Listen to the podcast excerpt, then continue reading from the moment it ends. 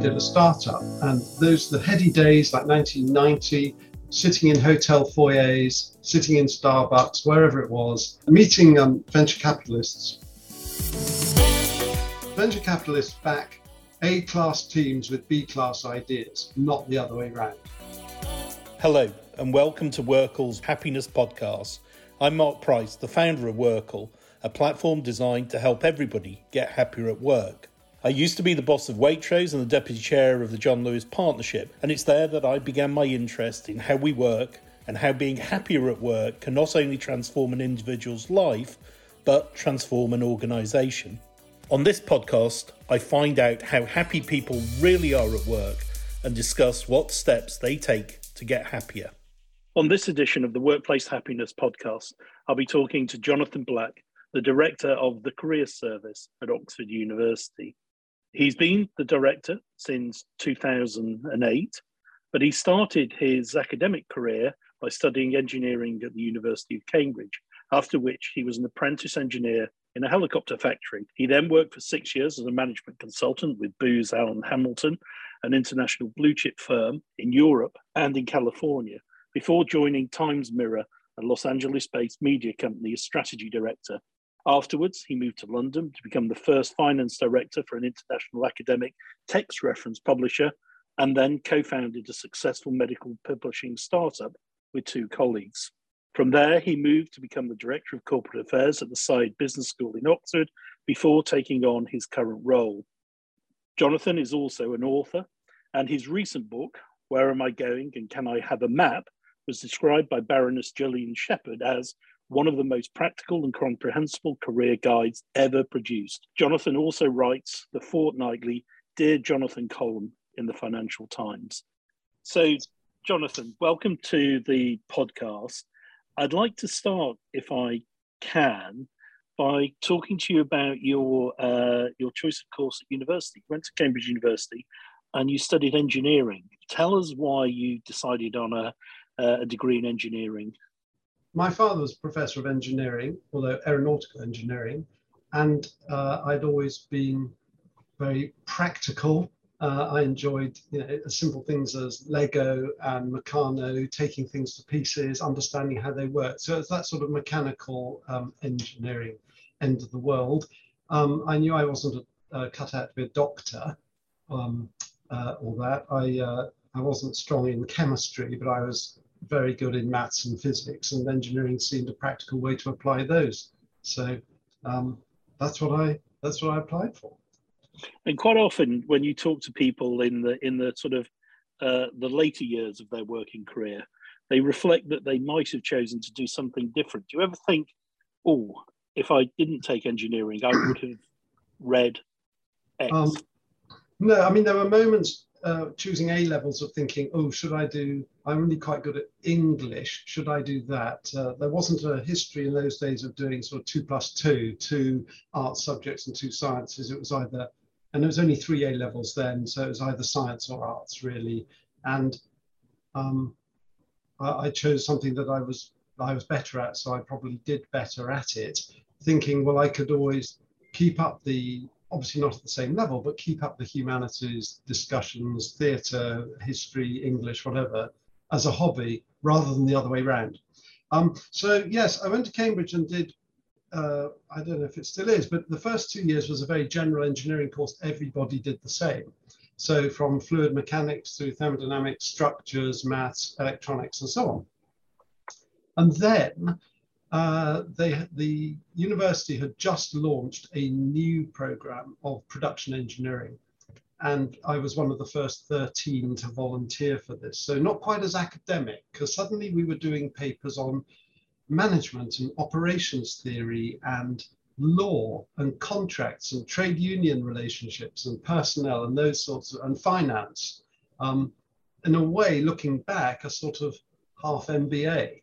Um, but very practical. We did lots of projects in factories, and uh, I think lots of people looked at us and said, "But you're not doing real engineering because you're not doing endless second-order differential equations.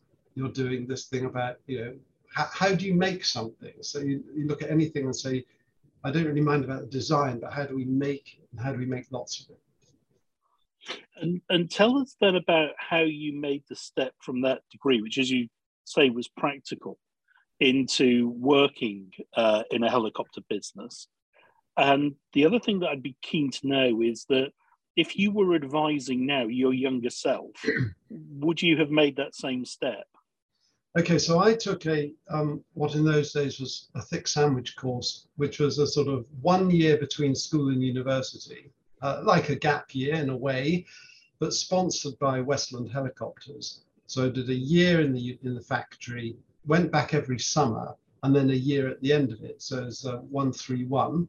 Um, and the year in the factory at the beginning was as a real. You were thrown in with everyone else who was 16 school leavers with a few CSEs, and you're a craft apprentice. So you had to learn. I learned how to operate all the machine tools, how to um, Actually, it's very timely because when there was the Silver Jubilee, I was there uh, for the Queen, and I spent that week making a thousand washers on a lathe. And I mean, it's those sorts of character building um, jobs. Uh, so, and indeed, my college at Cambridge, the head of the the, the um, what was the director of studies, insisted that all the students had done an industrial placement before coming. So people were at National Rail, or at Shell or whatever. And, and so we'd all come with a lot more practical experience of applying engineering. And so that combination. Um, uh, so what, uh, you had a previous question about would I have chosen something different? I mean, the great thing about engineers, and I look at them now, is we know the world isn't a perfect place.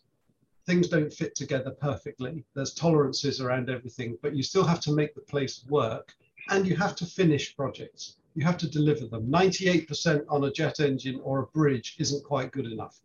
It has to be 100%. And you have to over engineer things to, to make them safe and all the rest of it. So quite a practical, uh, uh, uh, and it suited me. Would I, would I advise people now? Um, and how did I make, well, in terms of the transition back to work, I mean, I, I had an automatic place back at uh, although other people did look at who were sponsored did look at alternatives. But I went back and I was getting particularly interested in, um, this is, when is this, the uh, early 80s. I was getting interested in computer systems and computer planning for big complex machine shops. I mean, a, a helicopter has many complex parts which has, have to operate at very high um, intensity, not like a car. Um, and so I was looking at, at, designing computer systems that would do that. Um, and so I got into that and then having delivered that project thought, right, now what? So that was then the transition into the next role. Um, would I advise people? Well, that's a very big question about how you advise people what to do. Actually, my son went to medicine because he always was fascinated by it. Um, um, I don't know what you'd, I mean, you'd advise them based on doing something they enjoy uh, the, the general advice to, to you know, people, prospective university students that we talk to coming into Oxford is do the subject you enjoy. Um, the uh, attraction or beauty or feature, let's say, of the British um, employment market is about 70% of the jobs do not specify the degree subject, unlike, say, France or Germany or the US. So, yes, you can come and read modern history, and end up running the NHS. You can come and um, you know read classics, Latin and Greek, and go into investment banking. Uh, so you've got to do other things as well to get there. But you, you so do the subject you really love because you'll probably do well at it. Um, and meanwhile, do lots of other things, you know, through the career service to to enhance your your your employability skills. And, and tell us what it was then that made you decide to move on from from Westland to um, uh, to Booz Allen Hamilton? Well, there was a stepping stone first. So I put this computer system in at Westlands, and I went to see the, I guess he was the vice president manufacturing, and said, "Well, you said I should do this. I did it. We've delivered it. Like, what's the reward? What's next?" And he said, "Well, I think what you should really do." He still had an old mindset, I would say, that there wasn't really graduate production engineers or manufacturing engineers wasn't a thing graduate aeronautical engineers, we understand, or design, or technologists, but not production. It was a bit of a Cinderella um, uh, specialty. So your next job is is three years of jig and tool design in you know an offshoot in another part, not not around the main factory. And I thought, no, I don't want to do that. I think you know I've got this, I've achieved this. I want to sort of trade this achievement for the next thing. And I was uh, I answered an ad actually for um, Burroughs Computers, now Unisys, sort of second to IBM at the time, of um, supporting and selling systems into manufacturing companies. I mean, just to put it in perspective, as you know, uh, these are the days that, you know, if you had two megabytes of memory on your computer, that was a big deal. And I remember going to do a demonstration to a Swiss uh, machine tool company, and I carried through Heathrow Airport two big one inch sort of magnetic tapes of the program. And I got there and they read the programming off this. It was probably about 50K of data. I mean, ludicrous nowadays, but that's all they carried. And that's what we did. And it, you know, that was pretty cool. Anyway, so I did that for three years. Um, and then found that that wasn't really intellectually stimulating enough. Um, I called up my old head of department who ran the manufacturing engineering course, actually, Professor Mike Gregory back at Cambridge, and said, Look, I'm sort of bored doing this. Um, what can I do? And he said, Oh, I know that Booz Allen Hamilton are looking for people. Why don't you reach out? So that was the next step. And so tell us what you did with them. So that was Booz Allen, now um, Strategy and part of PwC, is a blue chip uh, management consulting firm. I joined them in 86. I didn't know what management consulting was at all. Um, it's not, it doesn't have the same high profile as it does nowadays, for example, where it seems that many of our students want to go into management consultancy. Um, in those days, Booz Allen were recruiting people, half the people from industry with industry experience and half the people who'd done MBAs and brought a sort of theoretical experience to it. So you could marry the two and have great teams. What were we doing? Um, working in small project teams uh, with businesses like soft drinks or sugar or aerospace or uh, cars um, uh, on improving, um, well, improving the profits basically, improving the bottom line, improving the production processes. I mean, one of them was a big uh, petrochemical company that produced very common plastics. They had six factories around Europe and, and it was quite an interesting project in terms of optimizing where you made the different types of plastic in which factory. And then in each factory, it takes about three days to change from making one plastic to another.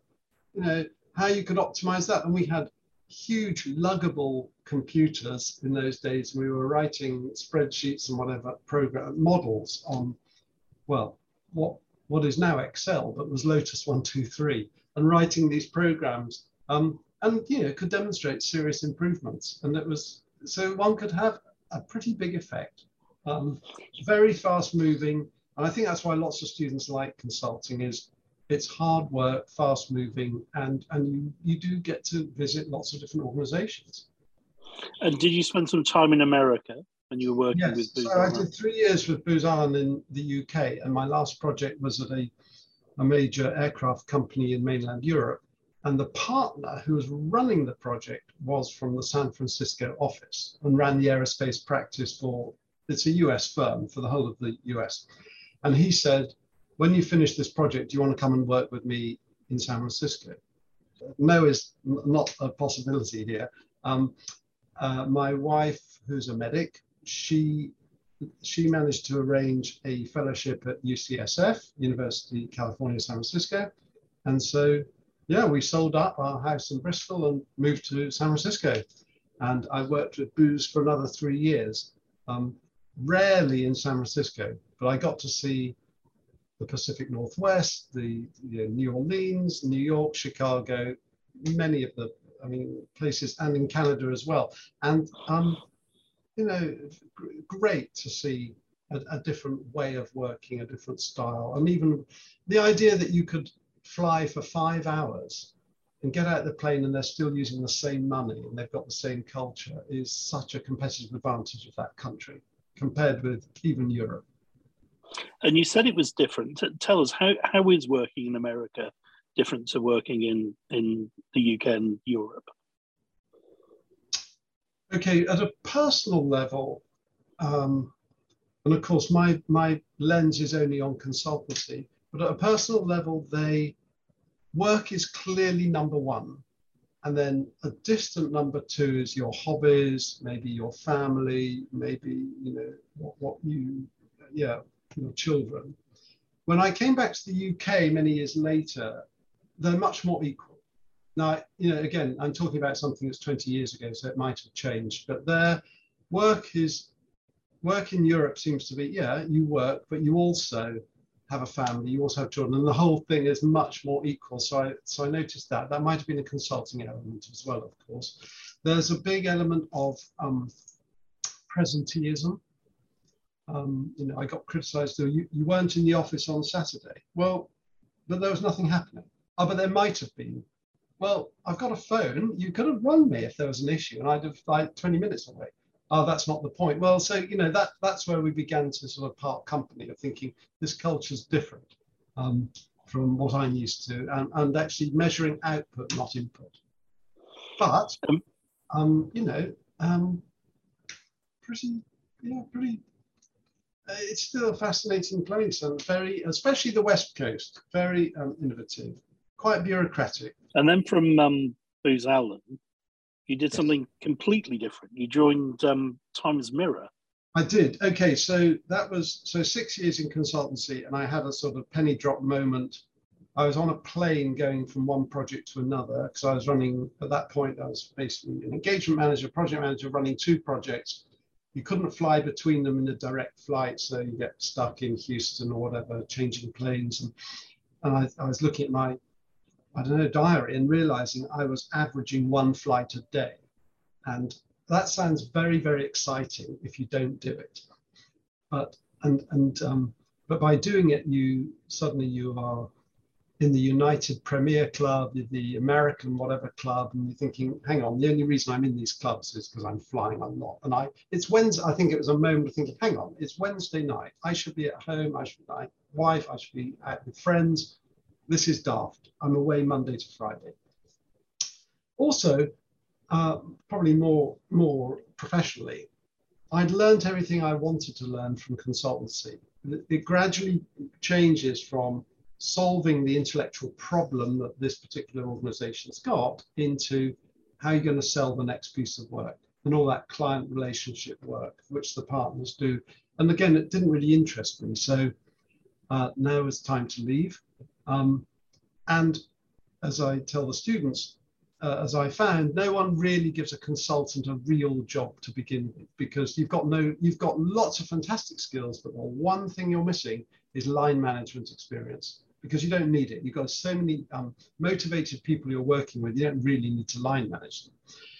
So you do a stepping stone job, and that was um, director of strategic planning at Times Mirror, which is about a $4 billion multimedia company from TV stations, the LA Times, to a whole bunch of newspapers in the East Coast, to professional publishing in text, uh, medical, um, and uh, academic books, uh, college textbooks, and so on.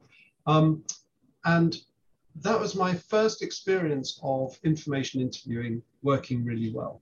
So this is a originally an American term. We tell the UK people to do it which is, okay, I'm looking for a job. I've got this dead, I've got three months now to find a job. Typical man, I thought, well, my wife's working in LA by then, so she's working at USC.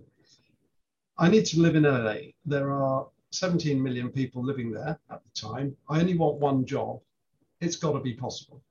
And so I would fly down there again, the days before the internet, the days before cell phones, so, you know, you carry a bag of quarters, you use payphones, you drive and pick up annual reports of companies, you write lots of real letters with stamps on, um, uh, and it still works. And you basically uh, get hold of people, you ring them and say, could you spare time for an information interview? I just want 10 minutes. I'm exploring my options. I met some fascinating people. I came away thinking, I don't want to work there, or I do want to work there. Um, this is great. I got introduced to people, and in the end, about a month after I'd met one person, they someone rang me and said, you know, when we met, there's actually, there is a job come free now. And by the way, I've already taken up all your references because I know the guys at Booz Allen. And I've set up your meetings with the four senior vice presidents and it's like Friday afternoon. Oh, okay. so, but I was going to choose my referees. Ah, no, you weren't. So I thought, oh, well, if I still get the job, then it's good. Came in and met them and, um, and moved to that. And that was in LA. So that was a corporate role combining strategic planning, oversight of the whole organization, plus picking up particular individual projects. Um, so I went out to Allentown and did a project on the presses at the Allentown Morning Call, which is a you know, newspaper in that region in, in Pennsylvania.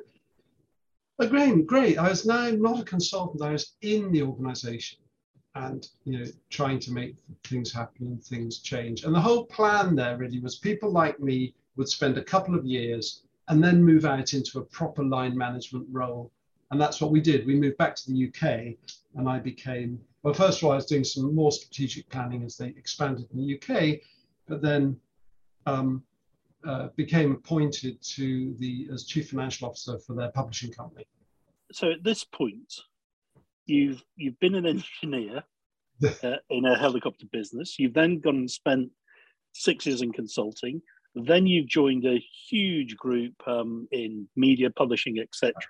Uh, and you've been strategy director and then finance director. Yep. And then then you started a, a startup with two colleagues. So, so you became an entrepreneur. Indeed. So we did three years at um, Times Mirror International Publishing. They sold the business. Um, we then moved, a bunch of us, my chief exec, my boss, and I, and a few others moved over to Harcourt Brace and did three more years in international publishing. And then my boss came back from the Frankfurt Book Fair one day and said, you know, the most interesting stands were the ones without any books. They were using, you know, internet. And uh, uh, he and I had been to one of our corporate review, half yearly reviews back in Boston to say this is what was going on. Um, and it was clear they weren't really geared up for the internet at that point. So we left um, three of us left. And as you say, we did a startup. And those the heady days, like 1990, sitting in hotel foyers, sitting in Starbucks, wherever it was, meeting um, venture capitalists to say, here's our pitch, here's our deck, you know, retreating after each one to think, okay, they asked these questions, better weave them in, and quickly working out that venture capitalists back A class teams with B class ideas, not the other way around because they know the ideas will always change, um, but the team can't. And so, thanks to some other great people and connections, we we only had about 16 of those meetings actually, something like that, and um, and we raised quite a lot of money, found premises in central London, recruited people we knew and people we didn't knew people, and and off we went, and we created uh, an online um, medical professional medical uh, sort of data set. So for GPs, um, uh, physiciansdecisions.com that we then launched, uh, beta launched in, uh, in New York at a conference. Um, and, uh, and off we went. So yes, entrepreneur, the, again, we, the three of us who were the co-directors, co-founders were following the classic um, three people who build it, sell it and count it. So uh, Fiona, the editorial director, was building it. Tim was the chief exec, executive selling it, and I was doing the IT and the finance and the operations and was counting it. And, and, and it worked well. And what, what I learned there was compared with the bureaucracy of, let's say, Times Mirror or any large organization, you would have a meeting in the morning and you would do it in the afternoon. And then three days later, you say, that didn't really work, did it? Let's do something else. And, and the speed and the freedom you have is, is extraordinary. Really. And so why why obviously you sold the business, so you then needed to do something else. Yes. And you you um you went to Saïd Business School as director of corporate affairs. Well, yes, again, so we sold it uh, uh, to Elsevier. Elsevier and I looked at each other and I think thought this isn't going to work because you're too used to working for yourself now, and you've got to work in a large organization. So I did two or three years of um, sort of interim management, a day a week for lots of different startup companies, from children's magazine publisher to a, a, a treasury system. And then uh, my wife landed a national awarded um, position in Oxford. And so we moved to Oxford and I was still doing some of that. And then um, the Saïd Business School, I started working there two days a week in corporate relations. And at the time they said, hang on, you did you did uh, consulting. Well, all these MBA students are interested in consulting. Can you come and talk to them? So yeah, rock up and you do that, and that that job gradually became three, four, then five days a week. Um, and then where I am now, as well, my main job as director of careers for the university was this job got advertised about 15 years ago, um, and I more or less said what I've just said to you, which is. Um, you know, I've I haven't ever been a banker or a lawyer, but I've worked with them when we did acquisitions. But I've been in engineering, consulting, uh, publishing, uh, done a startup, been a board member of uh, arts companies, and so on. So, uh, and that philosophy has carried me through the team I've built in Oxford and have inherited, which is people who've actually done the job. Um, and so I applied for the job and I got it and thought, well, you know, I'll do this for a few years like my other jobs and then move on. But it's been great. So I'm still here. Um, and indeed, two years ago, just when I thought it was getting boring, a pandemic came along and then we had to change everything again. And now it's gone away again. Now we've got to change everything again. So it's, um, it's fascinating. And here, unlike the business school, we get to work with what is now 25,000 students um, from undergraduates reading classics through to PhD students you know, doing uh, molecular biology and everything in between. Um, and so, and so, you know, the, the, the breadth and the is fascinating. And have have things changed, Jonathan, over the last fifteen years of doing the job? Uh, oh yeah, well yes. Um, so what's changed particularly is the cycle. It used to be quite seasonal there used to be, in fact, when I arrived, we actually closed in August for two weeks. And the library was then reorganized and re and there were lots of paper clippings were brought up to date. So of course, all of that has gone, uh, which meant we could use our lovely space properly for workshops. Um, everything's online, and the cycle of it is not nearly as seasonal in employers posting jobs. Uh, it used to be a big peak in the autumn term and then it would die away. And now it is pretty much level through the year, except maybe a little dip in August and at Christmas. Uh, so th that's two things that's changed. In other words, if students turn up and say, or even new new alum, uh, you know, new graduates say, "Oh, I haven't got a job," and it's June, well, yes, but more are coming along all the time in July and August. You know, employers don't want a whole swathe of new people in September. They can't absorb them. They want them through the year. And so, so those are two big things that have changed. And what about um, the employers themselves? Have they changed? Do they look for different things now than they used to? Um, well, the people we're seeing, so what's changed? Um, how they recruit is, is different. I mean, clearly, uh, there's the rise of AI uh, in recruiting, uh, often unseen. So people will fill in. We're talking the big employers where they get, like Microsoft, let's say, where they get 20,000 applications for 100 jobs, and somewhere in that pipeline they're going to use AI to weed some weed people out. If you're, um, well, I know my colleagues at the FT had a thousand applications. Well, they'll look through those by hand. Um, so it depends on the scale. So AI has come in. Um, big employers tend to use, especially over the pandemic, have tend to go their own way and think, oh, we'll set, we'll go onto our own platform and recruit that way because we've got a, we're big names. I mean, we never see the BBC or National Trust or, or Oxfam recruiting at Oxford. They don't need to. What you see is the sort of next tier down. Um, uh, the way that, when we surveyed them a couple of years ago about how they recruit, it's pretty much still CV, cover letter, um, interview, some sort of case study or something like, or you know, whatever they want to call it, um, that sort of thing. So quite conventional. That maybe 10% are beginning to use online games, um, bursting balloons as they blow up to get the number. You have no idea what these balloons are meant to be doing or what the point of the game is. They don't even give you the rules, and somehow they've worked out that this is this is uh, an indication of something.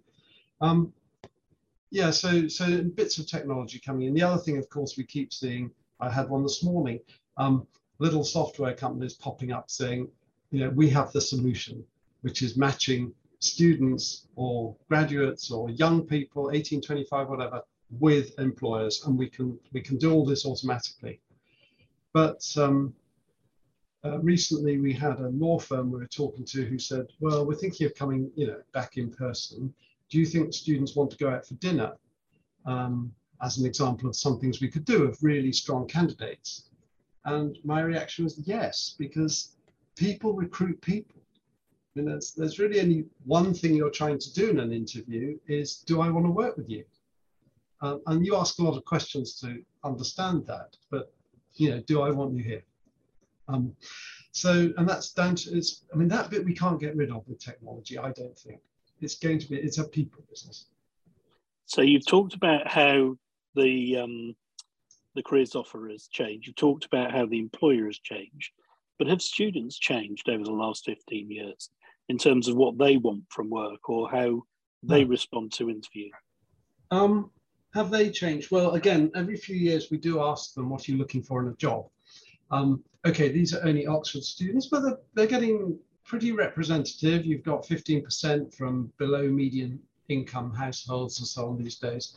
Uh, and a big 65% uh, of our graduate students are international. So it's reasonably, um, it's okay, it's not bad as representative. What do they want? Intellectual challenge is still number one and has always been. They want to be, they want to get up in the morning and do that. Um, Work-life balance is up there as number two. Um, things that are pop coming up a bit higher up the list over the years, but not dramatically, are uh, uh um, find, doing a job they consider worthwhile or that has meaning. Um, and that has come up. Yeah, there's a lot of talk about it, a lot of articles about it in the press, uh, especially post-pandemic, that people are searching for meaning. Um, and indeed, I've just been interviewing a lot of employers for an FT piece on how are you recruiting people differently. And so, um, so for example, Robert Neuhauser at Siemens was saying um, their their pitch to um, computer scientists and AI people is come and do something that makes a real difference in the world. You know, that has real scanners or real traffic systems or energy control. So it's not just an app, it's something that has a real effect on real lives, uh, real people's lives. Um, so I think they are searching for that, but we all are. I mean, I don't think that's anything particularly new. Um, that maybe articulating it a bit more. Uh, but, but no, re- bottom line, it really hasn't changed that much. The only difference, by the way, between men and women that we've seen is men are slightly more concerned about getting higher pay, and the women are a bit more concerned statistically about doing a job they consider worthwhile. But aside from that, they think the same, or they mark them the same. Um, so very bottom of the list is always my partner's plans, or is it family friendly? And I think that's a very positive sign that people realize employers are family friendly generally now. And, and in my introduction, Jonathan, I mentioned your recent book, uh, Where Am I Going and Can I Have a Map? Um, which uh, the wonderful Gillian Shephard describes as one of the most practical and comprehensive career guides ever produced. So, um, for somebody who might be thinking now of going out to, to buy a book mm-hmm. to help them think about their career. What what would you draw out from the book that would be helpful to them? Um, that it's it's not as complicated as you think. The whole charisma. I mean, I think there are quite a lot of people out there who like to make it complicated, but it really, I don't think it is. It's if you are if you remain as a human being and you think the person on the other side is a human being, and it is about a relationship, yes, you've got to have some skills. You've got there are some techniques about demonstrating um, that you're a person who takes responsibility, you achieve things, and you're nice to have around. Then, and you've worked out what you want to do. Um, that that's number one. Uh, number two is you're not trying to solve your entire career with the next job. It's uh, as a uh, I think it's in the book. There's a, a Nobel Prize winner I saw on a video once who said it's like a sailing trip that you tack from one position to another through your life. And you can look at mine, you know, I've done lots of different things as they come along. Um, even if you went into medicine, you do lots of different jobs along the way. Um, but as you said, the, you also have to put the sails up and leave the harbour. You can't just sit there waiting for the perfect thing to come along. And everyone does a job and they think, oh, I like that bit of it. I don't like that bit, so I'm going to find something else. So uh, that, I think it mirrors what I talk to all my uh, careers advisors in Oxford about, which is the measure of success after a 20 minute one to one is have you reduced people's anxiety? That you know they have got options, they've got choices, they've got things they can go and do, they've got more, to use a phrase, transferable skills or employability skills, or skills that employers are looking for. Um, they've got more of those than they probably realize. They just have to sit back and think. Just got to spend a bit of time thinking about what you've got. Go and talk to people, um, and, and and and work that through. And when you look back over your career to date, of all the things that you've done, what's given you the greatest joy? Ah. Um, well, actually, I think where I am now, and the reason for that is the people I work with. Uh, I mean, looking back, I, I did love doing the uh, six years in consulting. I was in, I had the privilege of being in lots of different organizations, but of course, there was an awful lot of travel with that. And, and so there, that was a, a, mixed blessing.